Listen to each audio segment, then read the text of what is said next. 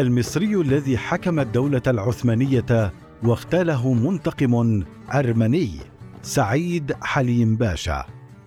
أحمد ميتاريك. خلده المفكر الباكستاني محمد إقبال شعرا بوصفه أنه لم ينجب الشرق أفضل منه فهو جمع بين القلب الجريح الدامي والفكر المحلق السامي والروح القلقة والعقل الكبير المستنير. والده الأمير محمد عبد الحليم باشا 1820 1894 نجد محمد علي باشا الذي سبق أن تولى منصب الوزارة العثمانية هو الأمير سعيد حليم باشا الذي ولد في القاهرة وتلقى تعليما راقيا في أوروبا وعين عضوا في مجلس شورى الدولة ثم عضوا في مجلس الأعيان العثماني.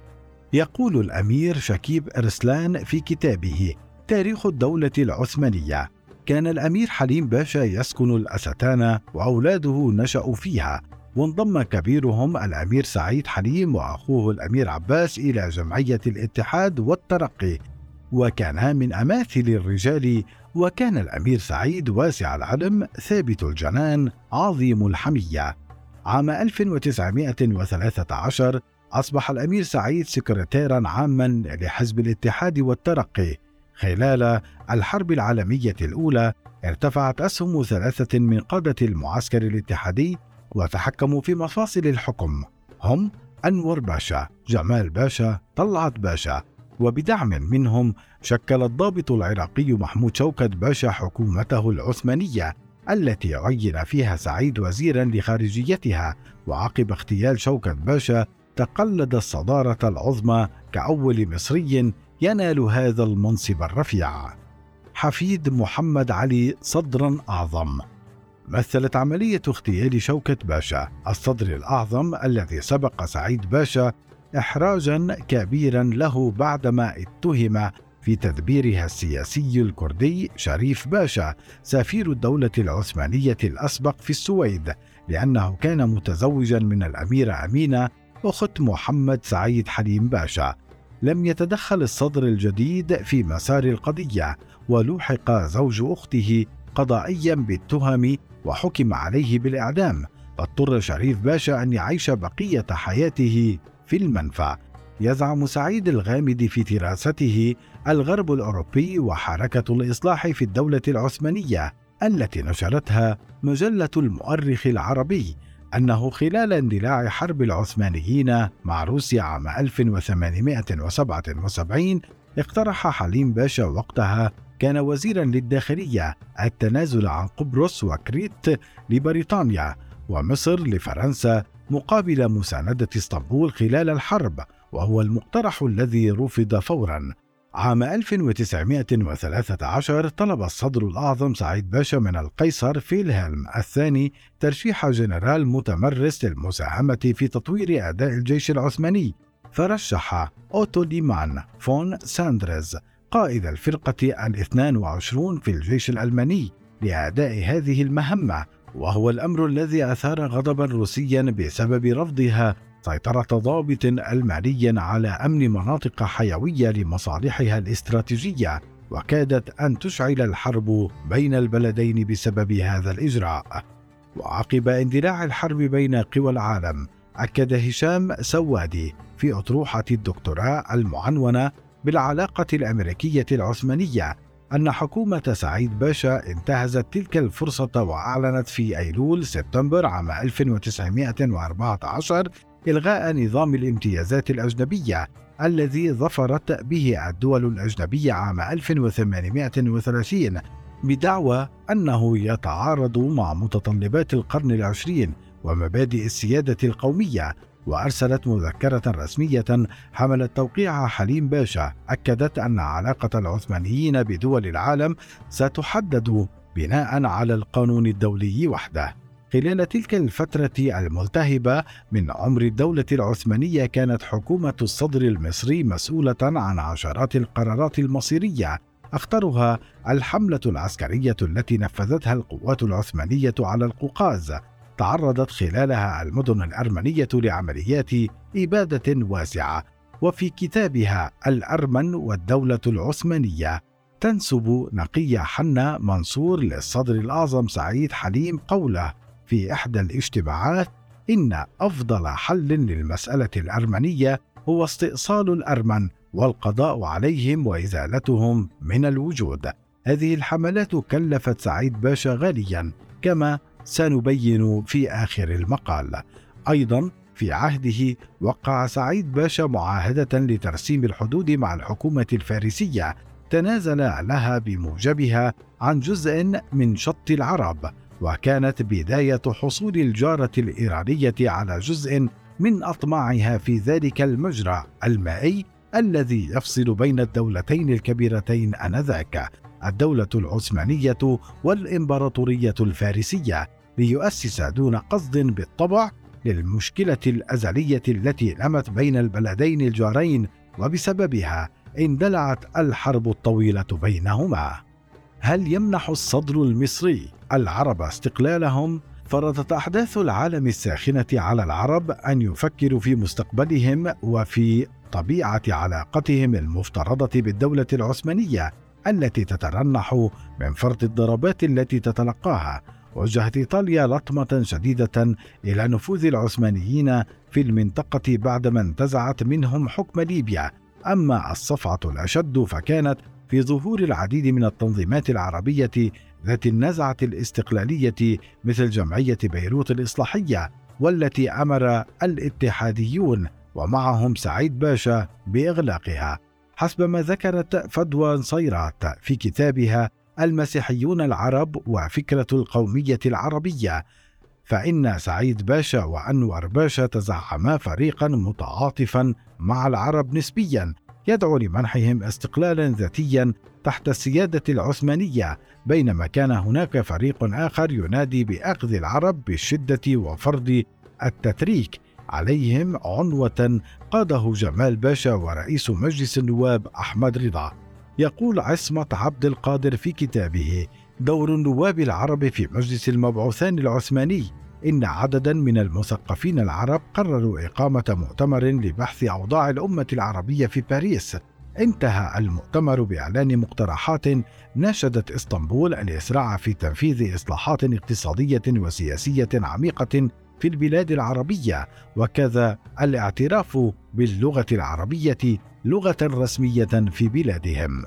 بعد جدل كثير وافقت الحكومة الاتحادية على بعض هذه المطالب في الخامس عشر من آب أغسطس عام 1913 فسافر وفد من الناشطين العرب من بينهم الشريف علي حدير باشا والشاعر معروف الرصافي ونجيب بيك شقير وآخرين. قابلوا الصدر الأعظم المصري وقدموا له الشكر على الاستجابة لطلباتهم. فسر أنطوان الحكيم هذه الاستجابة في كتابه من متصرفية الجبل إلى دولة لبنان الكبير بأن الاتحاديين كانوا يحاولون تهدئة النزاعات الانفصالية عند العرب في وقت الحرب فعينوا عربيا في منصب الصدارة العظمى وبحسب الكتاب فإن حفيد محمد علي بذل جهودا كبيرة لتلطيف مطالب العرب ولردم هوة الخلافات بينهم وبين الترك. في كتابه الثورة العربية الكبرى منحنا أمين سعيد المزيد من تفاصيل اللقاء الذي جمع بين الوفد العربي والصدر الأعظم المصري إذ خطب فيهم سعيد باشا باللغة التركية معربا عن ارتياحه لإزالة سوء التفاهم بين العرب والترك ومؤكدا أن غاية وزارته هي إسعاد الشعب العربي الكريم أخلص الشعوب العثمانية للخلافة العظمى. هنا يجب التأكيد على أن سياسات الصدر المصري لم تتفهم المطالب العربية بشكل كامل فظل مخلصا للقومية العثمانية كمرجعية عليا. يجب أن يدور العرب جميعا في فلوكها مهما حظوا باستقلال نسبي لذا عارض سياسات محمد فريد زعيم الحزب الوطني المصري إذ نادت بالاستقلال التام عن العرش العثماني. ووفقا لما ورد في كتاب محمد فريد للمؤرخ عبد الرحمن الرافعي فإن الصدر الأعظم سعيد حليم باشا بعث برسالة إلى محمد فريد خلال وجوده بالأستانة يؤكد له فيها اعتراضه على مبدأ مصر للمصريين الذي كان ينادي به رجال الحزب الوطني وملخصه أنهم يريدون لبلدهم استقلالا تاما لا سلطان فيه تركي أو إنجليزي عليهم. إزاء هذا المنهج هدد حليم باشا باتخاذ إجراءات شديدة بحقه لو لم يقلع عن الخوض في هذه الأحاديث. عرف محمد فريد أن هذه الأفكار ليست أفكار الباشا العلوي وحده بل أفكار معظم زعماء الاتحاديين سريعا تحولت التهديدات إلى عمليات تجسس ثم ملاحقات قضائية. فاستدعي فريد إلى التحقيق أمام مدير الأمن في شباط فبراير عام 1916 بعدها قرر الزعيم المصري الرحيل إلى ألمانيا خوفا من التعرض إلى المزيد من التنكيل.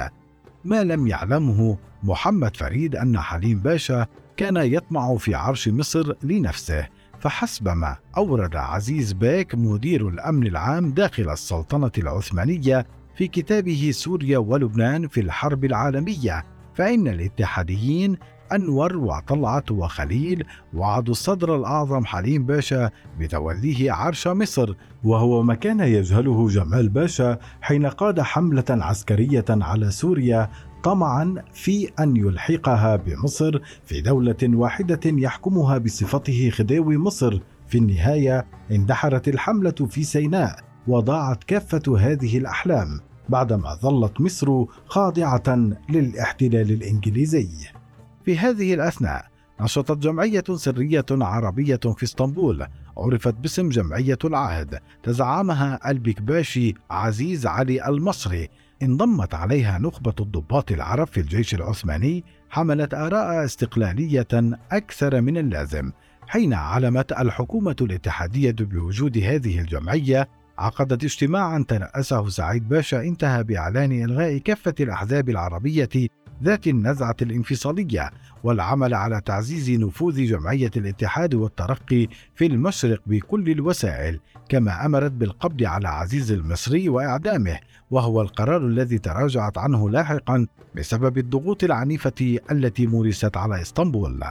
مع الاتحاديين بحسب كتاب الإسلام في الدولة القومية الحديثة لإيرفن روزناتال فإن محمد سعيد باشا كان ينتقد عمليات الإصلاحات للدولة العثمانية التي جرت على الطريقة الغربية لأنها لم تراعي الظروف التاريخية والاجتماعية التي سادت الإمبراطورية العثمانية حينها وأن اللهاث الإصلاحي غربا خلق حيرة عند الأتراك وقسم الشعب بين الغرب والشرق ويضيف اعتبر سعيد باشا أن الأفكار والمؤسسات الأجنبية غريبة على التقاليد والأعراف الدينية والاجتماعية التركية وسيؤدي إلى إضعاف قوة المجتمع ومنعه من تحقيق خلاصه بطريقته الخاصة بل سيظل ينتظر خلاصا على الطريقة الفرنسية.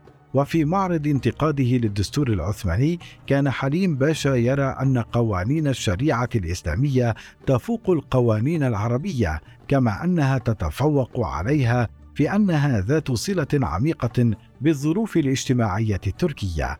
هنا كان لزاما على الصدر الأعظم المصري أن يصطدم كثيرا بمهندسي كافة هذه الإصلاحات وهم الضباط الاتحاديون الثلاثة الذين امتلكوا زمام كل شيء في الدولة. والذين عينوه في منصبه عند تشكيلها. كان طبيعيا ألا تخلو حكومة سعيد حليم باشا من الاتحاديين إذ عين أنور بيك ناظرا للحربية وقائدا للقوات المسلحة فيما ظفر طلعت بيك بوزارة الداخلية. أما جمال باشا فكان ناظرا للبحرية. وظلت العقبة الكبيرة أمام حليم باشا هي استئثار الاتحاديين الثلاثة بكل السلطات وهو ما دفع فيليب مانسل في كتابه القسطنطينية المدينة التي اشتهاها العالم إلى القول أن الأمير المصري كان لعبة في أيدي لجنة الاتحاديين ويؤكد قيس العزاوي في كتابه الدولة العثمانية من الخلافة إلى الانقلابات. أن الصدر المصري لم يكن سوى حاكم صوري لأن السلطة الحقيقية كانت بين أيدي الثالوث الحاكم طلعت أنور جمال.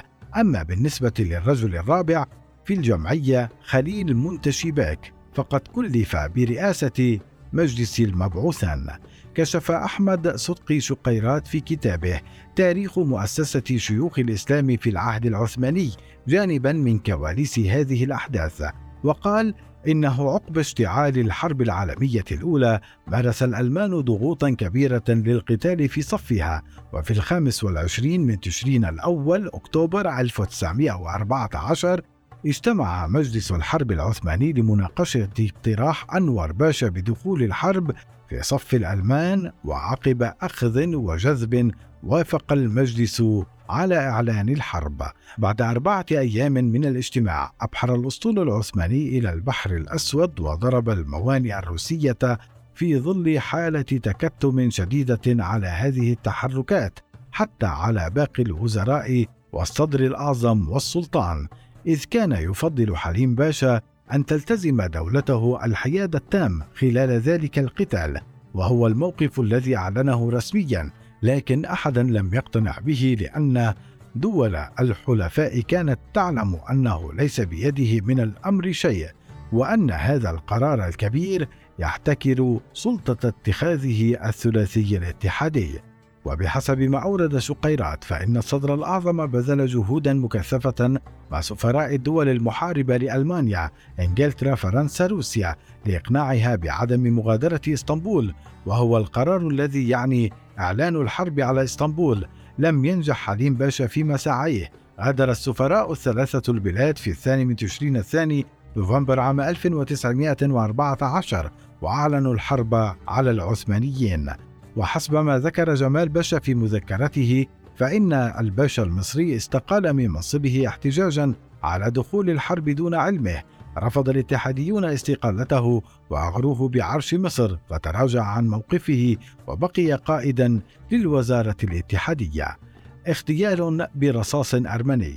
عقب استقالة حليم باشا من الوزارة قدم عرضا على عالم الدين الشهير بديع الزمان النورسي بالتنازل له عن عقار يقع على البوسفور لإنشاء جامعة إسلامية داخله. إلا أن النورسي رفض العرض بسبب رغبته في نبذ الدنيا وبسبب تلك الواقعة كتب قصيدة اللوحتان التي تبدأ بقوله: لا تدعوني إلى الدنيا.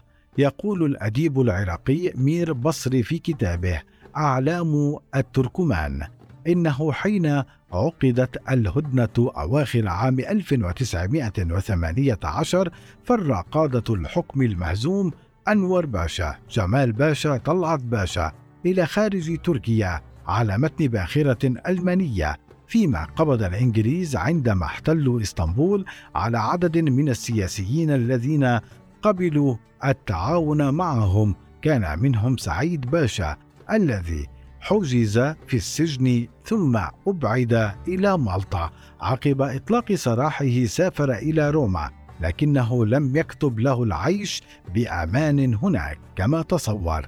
يقول يورجين روغان في كتابه سقوط العثمانيين إن جماعة من المتشددين الأرمن التابعين لمنظمة التشناك قررت الانتقام من كافة القادة الاتحاديين.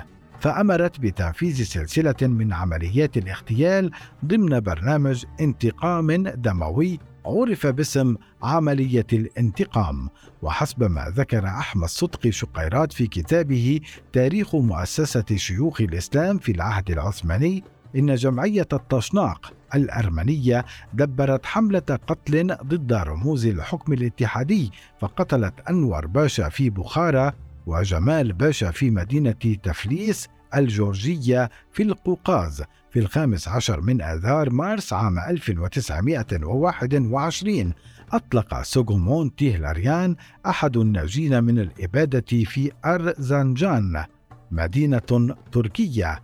النار على طلعة باشا في برلين.